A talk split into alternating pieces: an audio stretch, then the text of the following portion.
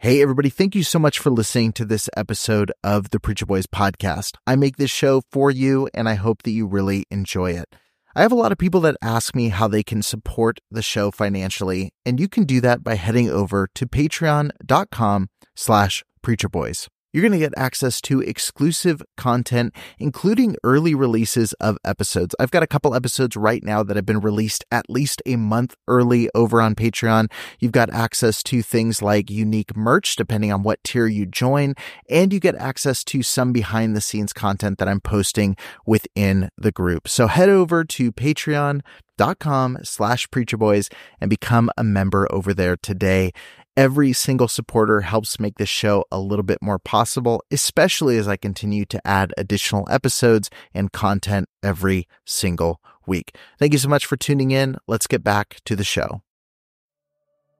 Hey, what's up, everybody? You're listening to the Preacher Boys podcast a podcast that is devoted to exposing and shedding a light on abuse within the independent Baptist movement. On today's episode, I sit down with Stephanie Helms Kittleson. I've known Stephanie for a couple years now, and we talk about what led her to give up her job as a school teacher in Hawaii for an independent Baptist school. We talk about her background in the independent Baptist movement, we talk about her work as a teacher, and we talk about what it was that prompted her to leave. It's an awesome conversation, and I don't want to take any more time before we get into it. But I do just want to say two things. One, if you like this episode, please, please, please go to iTunes, leave a five star review, and be sure to share this with your friends. Just make sure you get the word out about this project. Number two, I do have a way for you to support the project financially. So if you want to head over to preacherboysdoc, that's preacherboysdoc.com, you can find how you can support the Preacher Boys project. All right, let's get on with the show. Stephanie, okay. thank you so much for jumping on a call with me and uh, doing a quick interview. Yeah, I'm excited to be here. Perfect. So, can you tell me what your introduction was to the Independent Baptist movement? Um, well, we had done Southern Baptist kind of churches um, when I was growing up until my mom married my stepdad when I was like eight. And so we started going to an IFB church in Texas, and I couldn't really tell any difference like the kids program was way more lively than what I was used to. But right. um, it just seemed like we're going to church and that's it still says Baptist, so I didn't ever really give any thought to it. But um, we moved to Kentucky, and then we went to another independent Baptist church. But it was really uh, Bob Jonesy, I guess. Like I didn't know that it was any different than anything I'd ever been to before.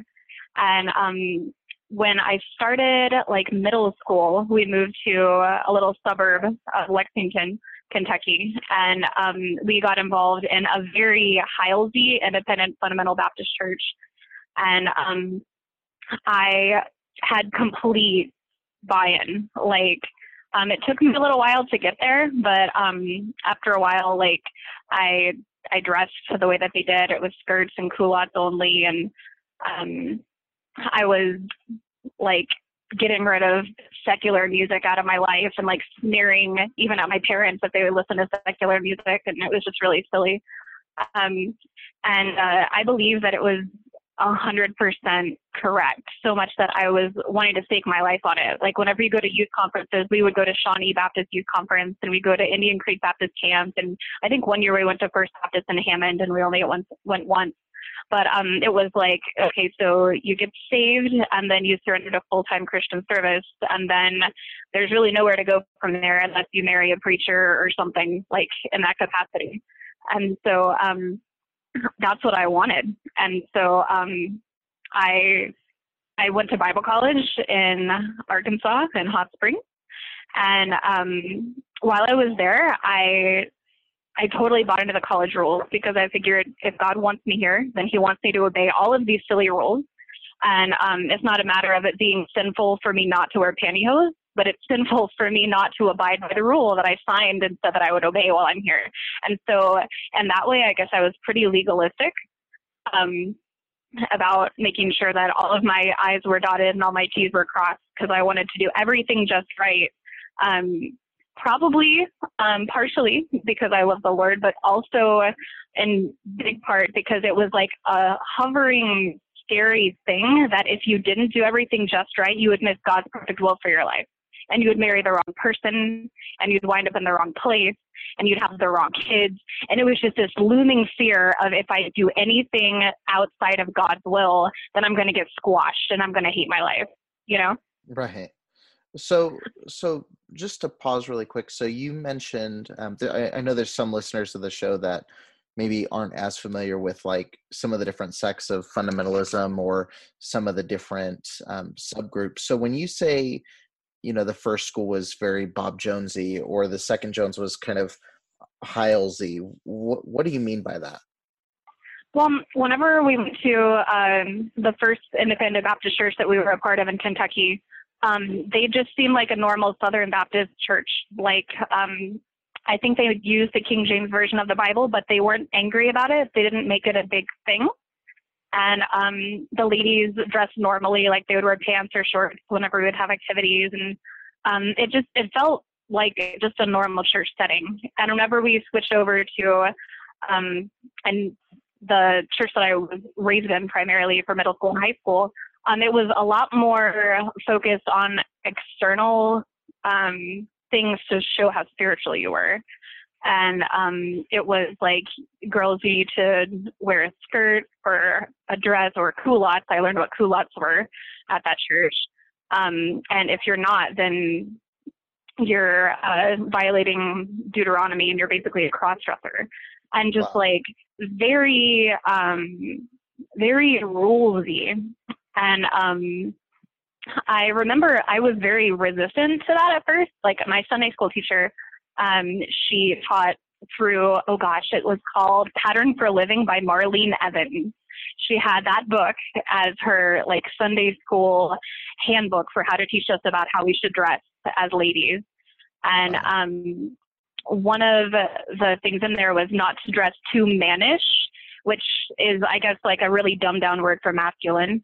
And that would include women not wearing pants because um, according to Marlene Evans, and I don't know what dictionary she used, but um, she said that uh, the word modest means long and flowing.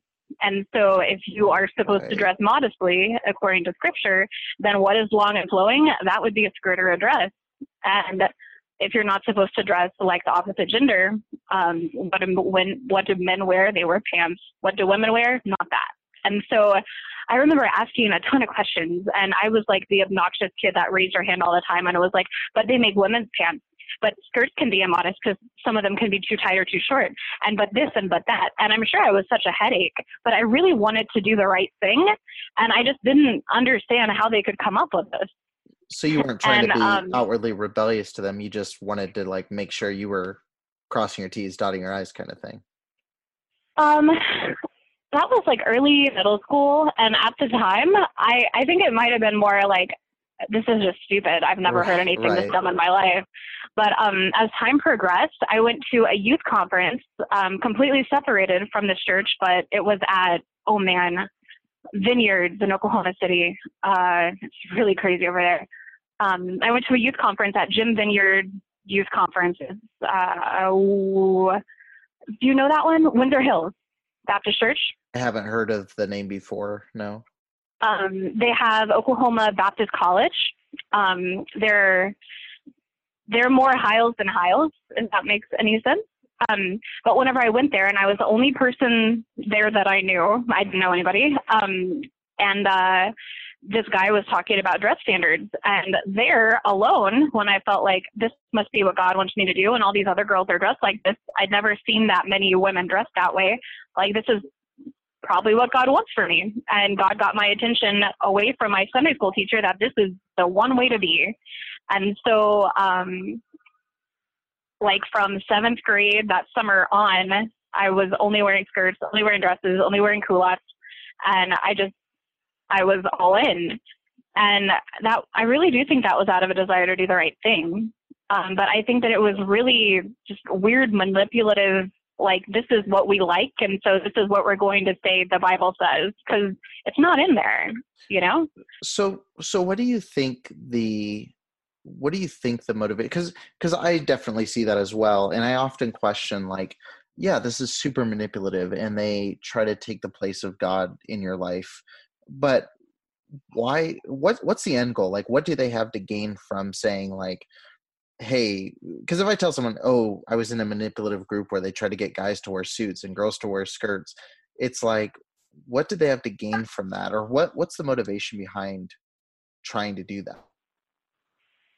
Well i think that part of the motivation is probably like some preachers you can tell that it really makes them happy to see a ton of people at the altar and maybe in, on one level it's because they genuinely care about people and they want them to get right with god or maybe it's just an ego trip and I think to know that you have a whole church full of people that dress the way that you think they ought to dress, just based on what you say, because you don't have Bible to back it up. Right. That's got to be a huge ego stroke.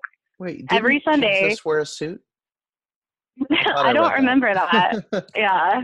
Well, I, sandals, right? Like that's in there.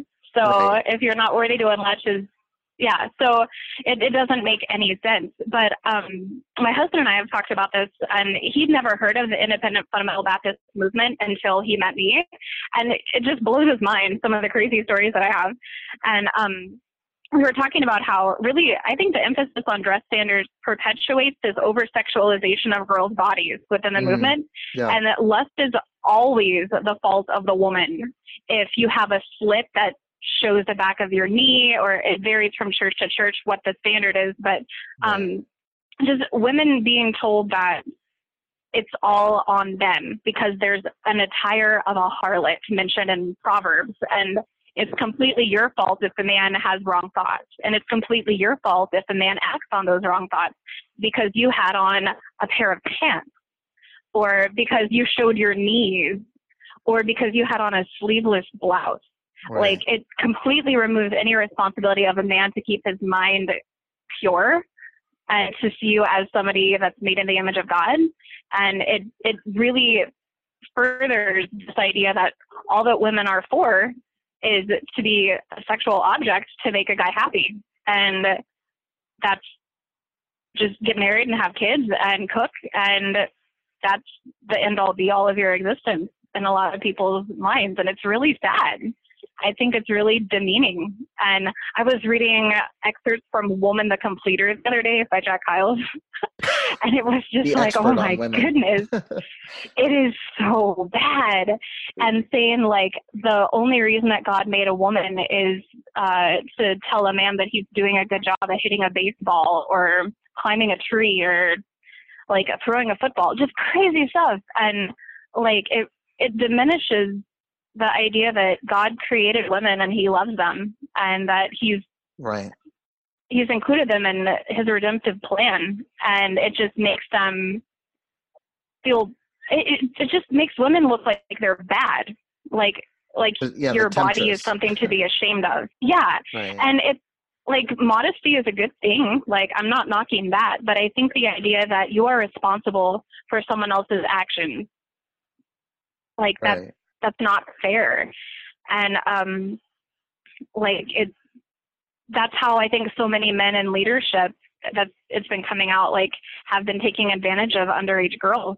And these these girls just want to do the right thing. And why would this guy in a position of leadership ever want to do anything wrong? This must be okay.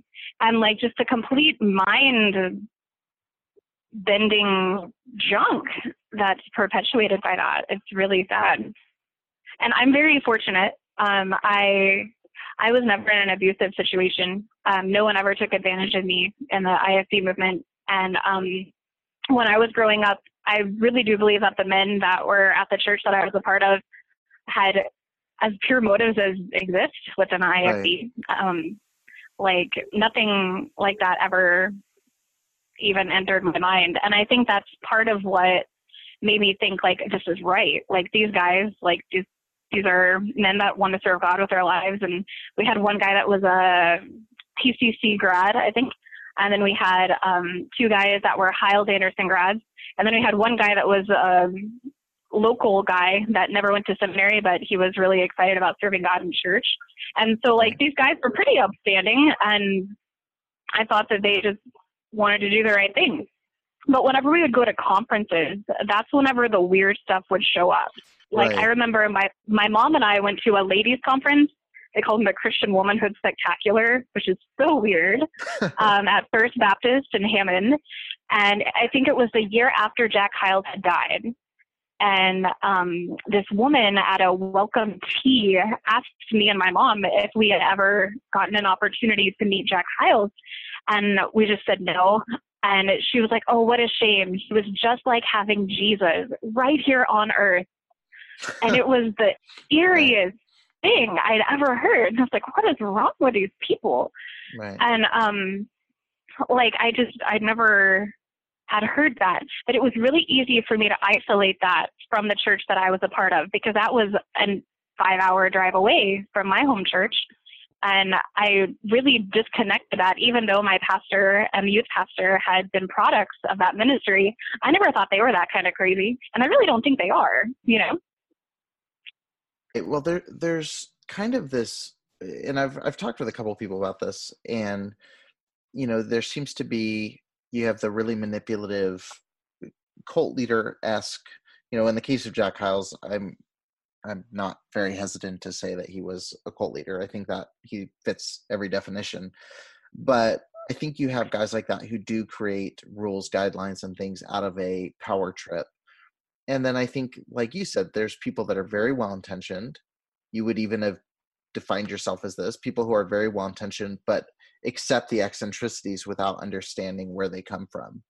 And mm-hmm. and so I think there are in every you know, of course, there's good people that attend some of these churches, but that doesn't mean that what they have is right information.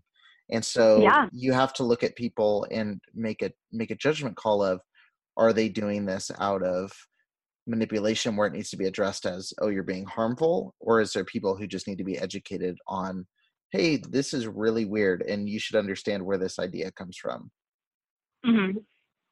absolutely well um i remember like through some of the standards, there were inconsistencies, like all over the place, but even with the leadership within my church. One of the youth workers at my church, um, she and her husband had just returned from a vacation, and she, like, really covertly told me, like, oh, we went to a movie theater while we were on vacation. And why are you bragging about this to me when you take me to youth conferences where they say that I shouldn't do that and encourage me to decide never to go to one again? Like it was just like things like that like started showing up and really kind of like cracking the veneer of what I thought was just like this is how everything is and this is how it ought to be. And like I think she was thinking she was going to be cool and approachable and I'm just a teenage girl and I should hear about her vacation. But it like stuff like that really confused me because why are we taking these trips to hear like youth speakers say you shouldn't go to movie theaters whenever you're going on vacation to do it and bragging about it later. Um, right. It was just really odd. Um, so um, from my uh, my youth group went to uh, the Hammond Baptist Youth Conference one year that I remember, and um, whenever we got back at our bus meeting on the next Saturday, um, they asked me how it went. And like my pastor was really folksy and really pleasant and very, um, hey, how did it go? And it was in front of a whole bus meeting on a Saturday morning. And I was like, oh, it was fine. And that's not how I talk. It was just very like, I don't want to talk about it.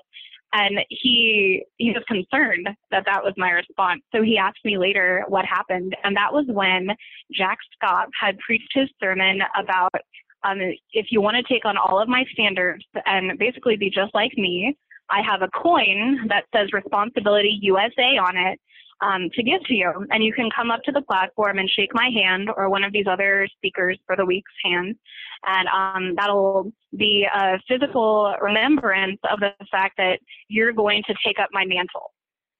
And uh, I, Yeah, I remember being so disturbed in that youth conference, and I just went to the bathroom and I was crying like uncontrollably. And these people were probably thinking I like have some kind of deep sin problem, or I don't know what they thought.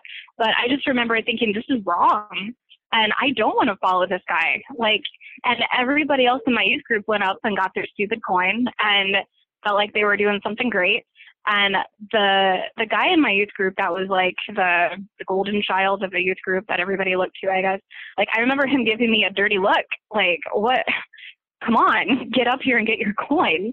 And I was just so bothered. And so whenever I told my pastor about that back home, he was like, "Oh, that that does sound weird." And I think he even went to the trouble to order the CD and listen to it. And um and he circled back and said, you know, I didn't hear it, but I wasn't there. Like, and they probably didn't record the entire invitation where it got really weird. But I was really thankful for a pastor that genuinely cared about me being concerned about that. And so um, I don't think it was really until Bible college whenever things started getting really like, hmm, maybe there's something off. Um, I because there was such a distinction between that youth conference and the way that Jack Schaap was being and my home pastor. Like I, I just figured I'm never going to Hyles Anderson College, but that's just up there. Like that's not how it is anywhere else. It's just this one weirdo named Schaap up in Hammond, Indiana, and I just don't ever have to deal with him. But um, like there were there were issues whenever I went to Bible college. I remember I wanted so much um, to lead people to Christ. I really wanted to see people get saved, and I still think that's important. I still want people to come to know Jesus, but um, there was such a weight of people's blood being on your hands if they don't get saved, and if you don't persuade people to get saved, then it's your fault that they're going to be damned. And it was such a heaviness, um, and such a like if you really believe that, um, it's it's paralyzing. Like every single person I see is my responsibility. And if if I don't get to talk to them about Jesus, then they're going to hell and it's my fault. Right. Like that that will make you lose your mind. And um I remember there was one time in Bible college that I got in trouble. I was called with a group of other people to an unproductive soul winner meeting. And at this unproductive soul winner meeting, it was people who had not led anyone to Christ for a whole semester. And of course, we had to report um, on an activity report on a weekly basis that yes, we did go soul winning three hours a week, which is door to door, inviting people to church, and also trying to tell them about um, how to get saved and um, share the gospel. I guess halfway through the Romans road with at least one at least one person. And so at this unproductive soul winner meeting, me and maybe 20 other people were being reprimanded because we hadn't gotten anybody saved and written about it on our activity report for a whole semester. And we were told that the fruit of a Christian is another Christian, um, which is not what it says in Galatians. And we were told that, um, you know, these people's blood is going to be on your hands if you're not leading people the Lord. And they talked about the parable where some yield 30 and some 60 and some 90 in reference to something else. Um, and they said that if you're not leading 30 or 60 or 90 people to become Christians, then you're being disobedient. And how could we possibly recommend you to a ministry if you're not serving God right now? Wow. And that just devastated me. And um, this gentleman that was in charge, he said, You're either lying about going the three hours or you're not right with God. Because if you're actually going, you should be seeing people saved on a consistent basis. And I left that meeting so upset. And not that these people were being mean, but because I believed what they said and maybe not right with God. And why am I not seeing people get saved? And all that I want to do is serve God with my life. And if they can't even recommend me in good conscience to a ministry, then what is there? And I, right. it just really was terrible. And the people that sat in that meeting were honest people who weren't going to say that they did something when they didn't. And the majority of those people now are some of the few that are still really trying to do what's right and that really want to honor God with their lives. And it wasn't just a show. And um, like that unproductive soul winner meeting stuck with me. And it was just so hurtful and wrong. And there was such a blatant twisting of scripture that I didn't recognize at the time. But it was there's I don't even know how to explain how wrong it was, but it's it was just a mess, you know? Right. And and so was there ever a period where like you said you were all in, but was there ever a period where you didn't feel because because based on your stories it doesn't seem like it but was there ever a point where you didn't feel anxious or stressed or fearful was there ever a time where you really felt a sense of peace with what you were doing, or was it more this constant search for approval? Um, I think it was a really weird uh, balance of the two. Because I remember for years, I whenever I was a little girl backing up, um, starting out at the church in Kentucky, that um, I was in the youth group, that I wanted to be saved, but I was very uncertain about if I was. And so it was a Sunday morning, Sunday night, Wednesday night kind of church. And every altar call, I would go forward and pray by myself and ask God to save me and forgive me of my sins because I was so scared um, that I was a sinner and I, I needed forgiveness.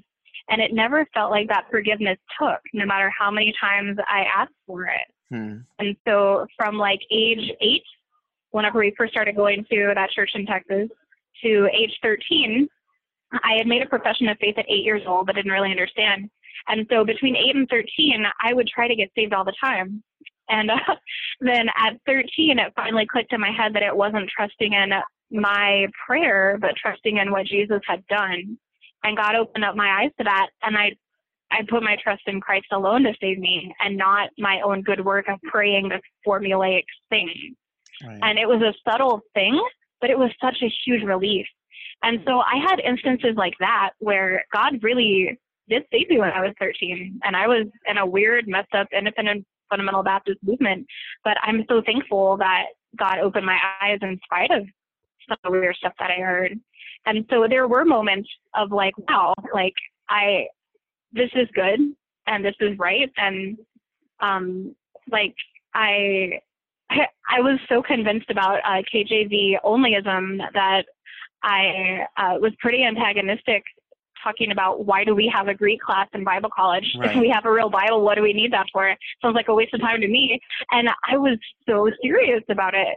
And um, we had a professor come into my college and said something about, and this would be better translated. And I stayed after class and I I told him what I thought. Like, it, it cannot be better translated. We have a perfect Bible, and how dare you ever undermine? And like, I was pretty feisty. Um, and uh, I I was doing what I thought was right, and um, it was just all over the place. Um, so whenever I graduated from Bible college, I um, I got a job, the dream job actually. I just didn't know it until I uh, applied. Of going to Hawaii to be a teacher at a Christian school. And so um, the gentleman in charge of my Bible college, um, he his brother-in-law had a Christian school in Hawaii, and he needed staff. And so I got a two-year contract to teach in uh, on the island of Oahu, and I was stoked. And every day that I woke be. up, I was. oh my gosh, it was fantastic. And it was every day I get to go to work and I get to teach little kids about Jesus and how much God loves them like that's the dream. And like I didn't really care for the Abeka curriculum. It wasn't my jam. Right.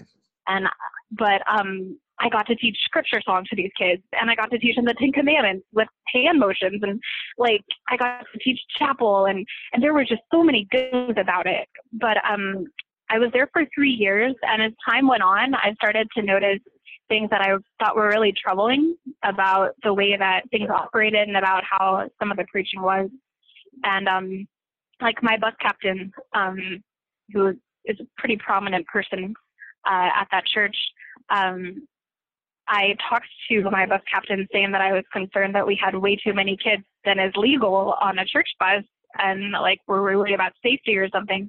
And she was very dismissive, and um, it, it just it wasn't an issue. And so I was really bothered by that. Um, and then um, there was a gentleman named David Wood. I'm not sure if you're familiar with his 13 point soul winning plan and uh, Operation Go. Um, he has a laminated card that he gives to people whenever uh, he trains them in his evangelism method. Um, but he came to do a, I think, a soul winning seminar at the church that I was working at. And um, he said that for every it was a random number. I guess for every like 37 cents that you give to his ministry, someone will get saved. And it was it just grinded on me. Like, how dare you say that? That's very presumptuous of you. And it was just very, if you get them to say the prayer, then they're saved.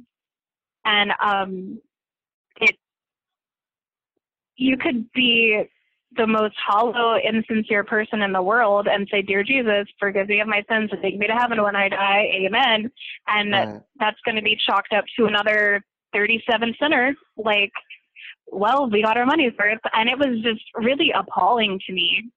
And um, there were, like, throughout my time in um, in the movement, I just heard so many bad topical sermons where they would take Bible verses and just run with them, make them say things they didn't say.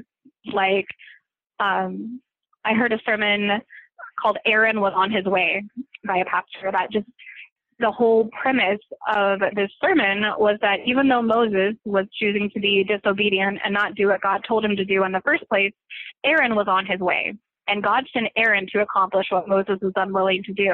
And so, whenever you're having a hard time doing what's right, remember Aaron is on his way, and somebody else can come in and do it for you and help you. And like, it just it was a mess. And there were sinners' prayers so so many times, like at the end of every service, basically. And I remember um, just being really uncomfortable after a while inviting my students from the Christian school to church because I felt like if their parents were to come and they were to hear this version of the gospel, it it could be misleading and confusing to them. And they could make a decision but not really truly come to know Christ. It would just be like a hollow formulaic thing like I did between ages 8 and 13. Like and I wouldn't wish that on anyone. So um, yeah, it was, I was really conflicted um, for a while. And then to make matters worse or better, um, I had a good friend at the time that was trying to convince me um, about how God's grace worked different than how I had been taught. Um, and like I was learning all kinds of stuff from this friend about soteriology and um, what is monergism and what is synergism and I, I was just convinced all means all, and that's all all means.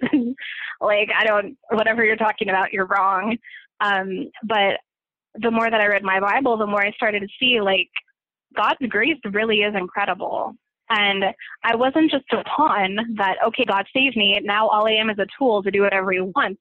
But God loves me. And like God continues to sanctify me if I belong to him to, to make me more like Jesus throughout my life and it, it's not just because now I'm a salesperson to get more people to join this movement. It's, he loves me, and there's a value to me because I made in his image and he saved me from my sins.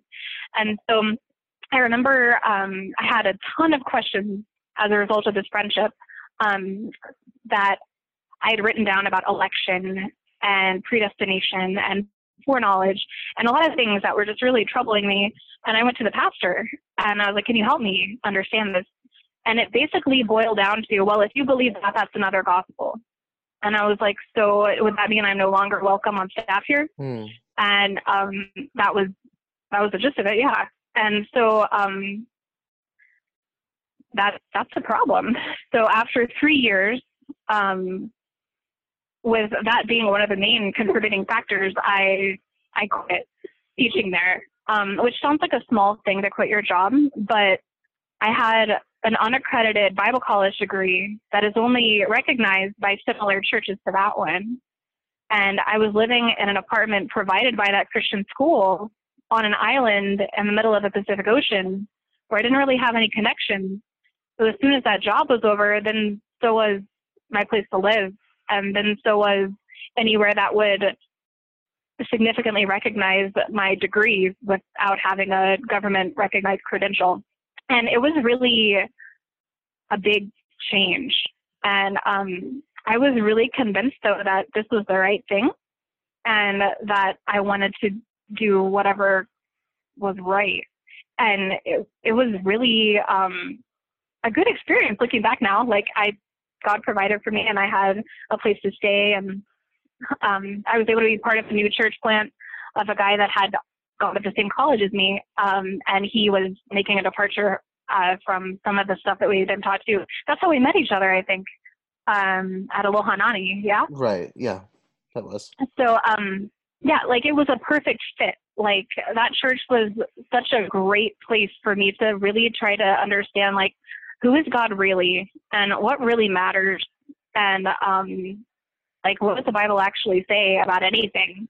Because um, I had such a skewed view of God and His love for me and how grace worked, and missing God's perfect will for my life. And um, I don't think I'd ever even heard somebody preach it, but I had it in my head that if I didn't tithe off of the value of even gifts that I would get from my students, then maybe I was in disobedience to God and maybe I would miss his perfect plan for me and maybe I would never get to experience what I was supposed to experience because I didn't tithe off of the first fruits of all of my increase.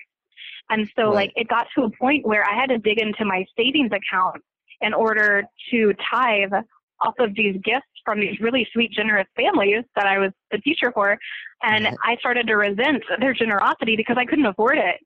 Um, and like, I just remember living in fear. Like, if I don't do everything exactly right, then God's going to be mad at me and I will have missed out on God's plan for my life.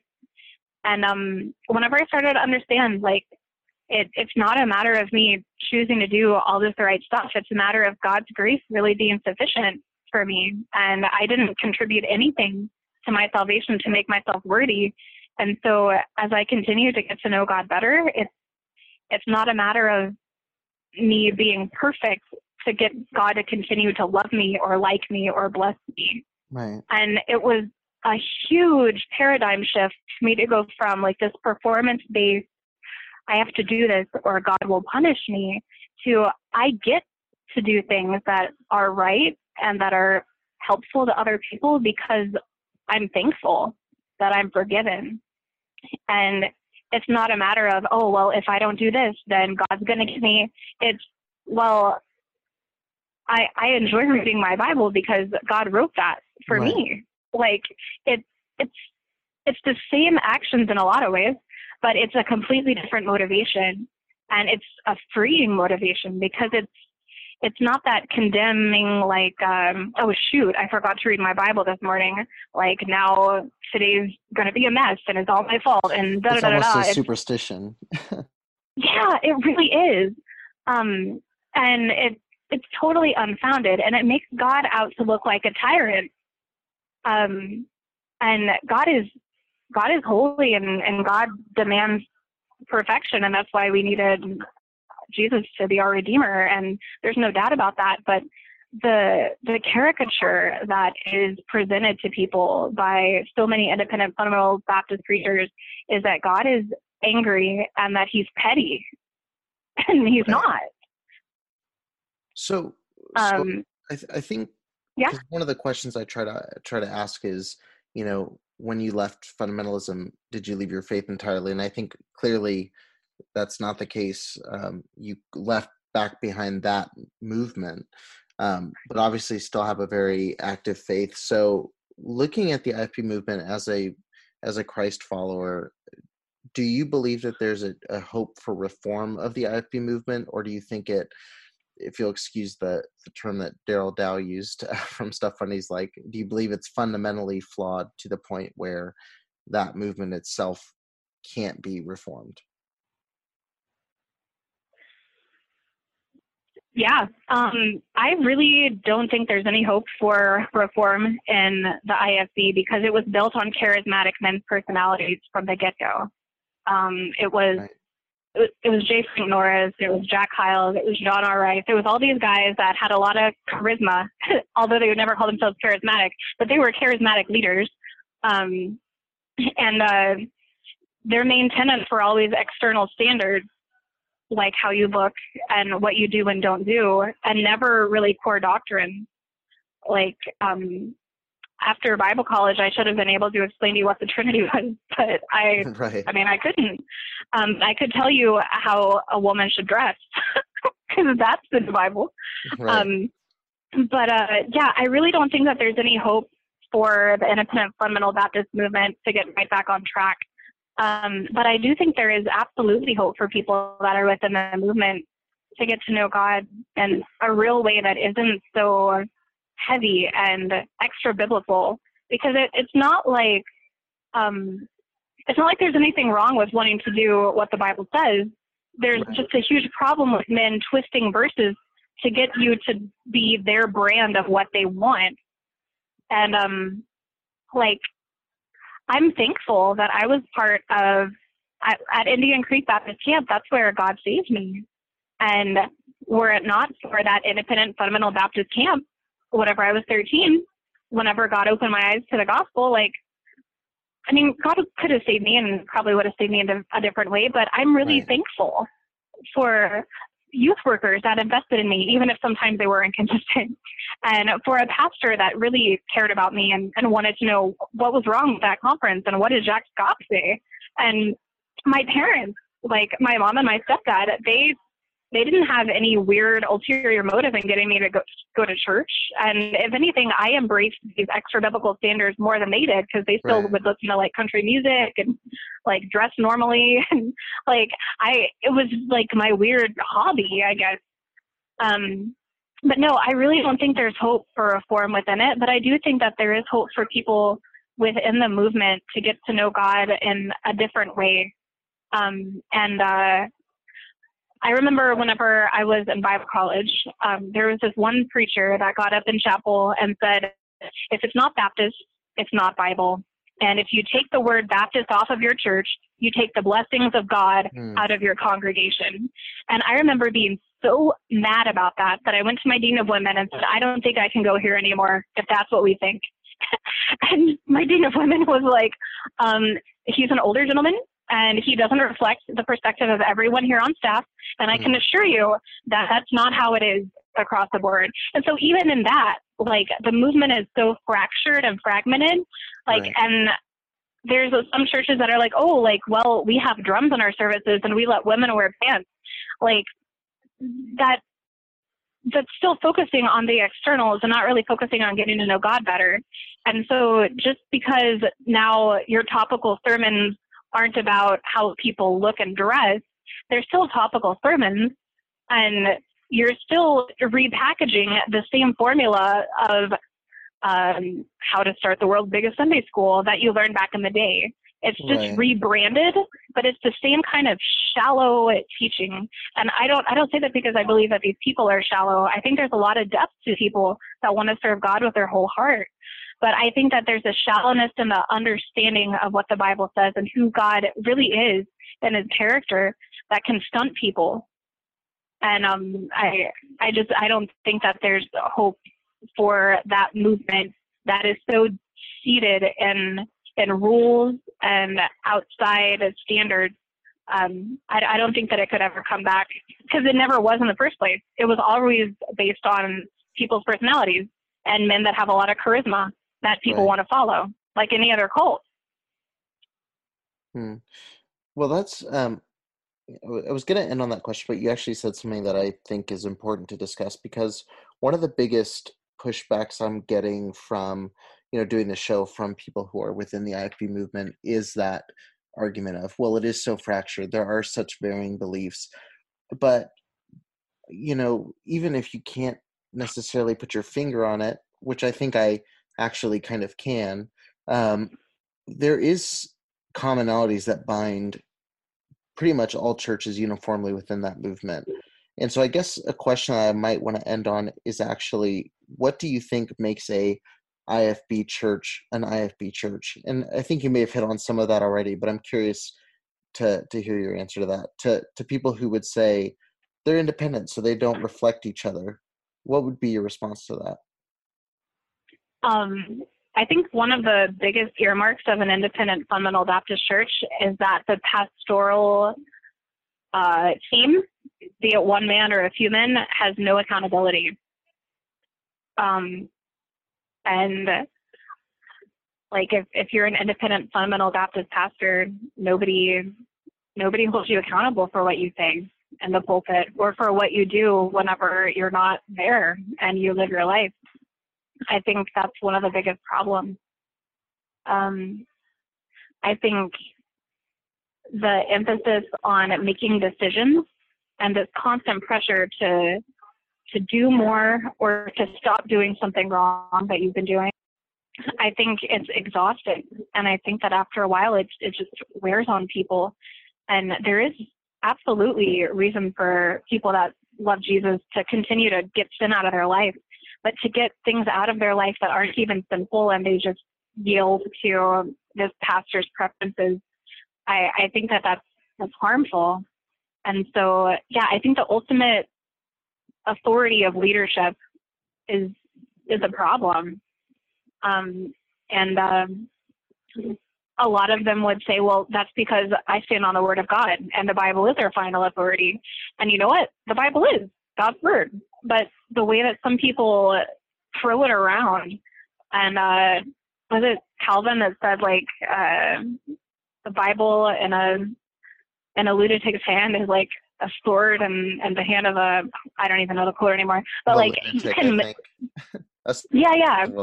So like, it's it can be really harmful. Um, but the problem isn't the standards per se, because I mean, whatever you can dress however you want, you can whatever. But I think the problem is this feeling of absolute authority over people. Right. And that... I'm sorry. I was going to say no. I think that's I think that's really good. I think you hit the nail on the head there.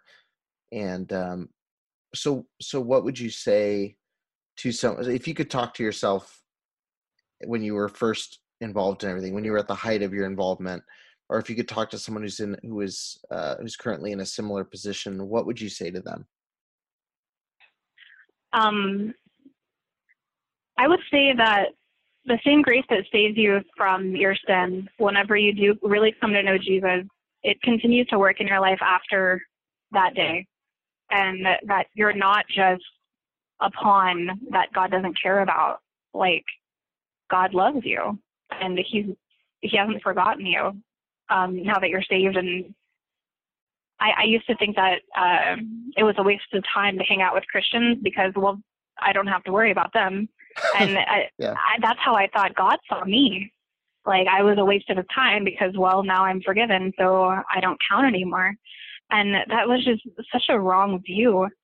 And um, that uh, you're not responsible for other people, other people's salvation. Like you're responsible to be obedient and and talk to people about the gospel, but you're not responsible to twist their arm into making a, a decision or into coaxing a a conversion experience out of someone. That's that's not our job.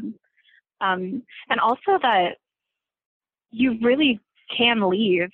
Like, um, I didn't have anything. I didn't have a career to fall back on, but I knew that that wasn't really who God was. The way that the church that I was working for was presenting Him, and I knew that um, the more I sat under bad teaching and um, was a part of that system, the the more frustrated I became, and I just I knew like there's there's got to be something better. I actually was reading the Nine Marks of a Healthy Church by Mark Dever while I was working there, and I couldn't finish it because I would just get so frustrated. Like this is not what I'm a part of. Right. Um, and uh, like just because there are bad men doesn't mean that God is bad. And I think there are so many men that have just muddied the name of Jesus by their awful actions that they do in his name or um, because of the position of leadership and power. And that's not who God is. And that God is angry at the kind of abusive situations that these men are creating for people. And they don't picture him at all. And if you have any kind of anger towards the evil that these men have done that it is good and right to be angry over because God's not okay with that. Um, and yeah, so um, I know that was kind of all over the place, but yeah, if if I could go back and and talk to me, I think that's the kind of stuff I would say, and also just to keep reading your Bible because you can you can listen to somebody teach it, but whenever you really spend time in God's Word, like that that's how God talks to you, and it's He doesn't yell at you and and add extra syllables to words to sound dramatic. Like it's, it's His Word, and it's it's alive and powerful and and life changing, and that's how the Holy Spirit speaks to us. And so, preaching's great, and I'm I'm part of a great uh, church here in Los Angeles now, but um, like just to know that we don't we don't have a pope, we don't need one. Like Jesus is our mediator, and we get to go straight to Him, and He loves us. Like there are so many basic fundamental basic fundamental things, um, but basic foundational things about who God is and how we relate to Him that I think that I didn't really grasp um, when I was part of that movement. And that prayer is a privilege, and I get to talk to God anytime I want, and that I can pick up the Bible and I I can get a glimpse into the mind of God anytime I want. Like those are huge, wonderful things, and there's there's just such a a great a great experience to knowing the God that made you and and knowing that he loves me when I wear pajama pants in my house. Right, like right. you know, like what would you do if Jesus came to your door and saw how you dress at home? Like what kind of silly question is that? And how many times did I hear that? More than you would think, you know? Like like God is so much bigger than a brand of an IFB church. Right. That's so awesome. Well, I know we uh, I know we're running out of time, so I just want to say thank you so much for for sharing that, and I think that's a such a good spot to to stop. Um, even though I could talk about, I mean, obviously I could talk about this for a long time because I'm going to be doing many episodes about this, but um, I really appreciate you sharing your perspective and and uh, really getting into the, you know, I love talking about some of the uh, the natural occurrences and things that have happened, but I do like getting into those kind of more philosophical conversations about what's causing this. I think that's an important conversation to have, and it gets left out sometimes, unfortunately. So I really appreciate. Well, I think it's really sad when people throw out the baby with the bathwater and Right. they just give up on God completely because these people have really made him look bad. And like, I'm not, I'm not angry. like, I'm, I'm not over, over God, but I, I just have a completely different. I, I really believe more Bible-based understanding of who He is now. You know. right and i can speak to it too like i'm i'm still a believer as well and you know for me it was the closer i got to jesus the further i got from the ifb and you know that's when i share my experience that's pretty much the best way to describe it and so yeah i definitely encourage you guys like even some of the books that stephanie mentioned you know if you're listening to this i would definitely pick up um, you know don't be afraid to research study um, and honestly, if you're in a place where they forbid you from studying, that's a good indicator that it's probably not a great place to be. So, but um, yeah, thank you so much for for jumping on for having this conversation, and I know it's going to help a lot of people because there's a lot of people who are sitting where you sat not too long ago. Thank you so much. I really appreciate you talking to me.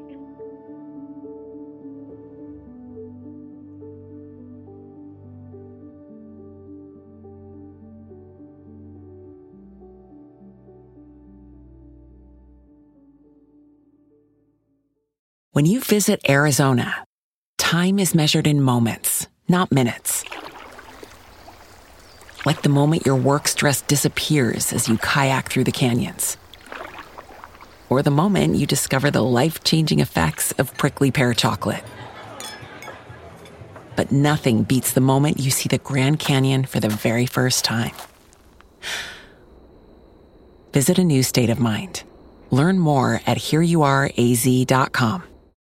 When you need mealtime inspiration, it's worth shopping Kroger, where you'll find over 30,000 mouthwatering choices that excite your inner foodie. And no matter what tasty choice you make, you'll enjoy our everyday low prices, plus extra ways to save, like digital coupons worth over $600 each week. You can also save up to $1 off per gallon at the pump with fuel points. More savings and more inspiring flavors make shopping Kroger worth it every time. Kroger, fresh for everyone. Fuel restrictions apply.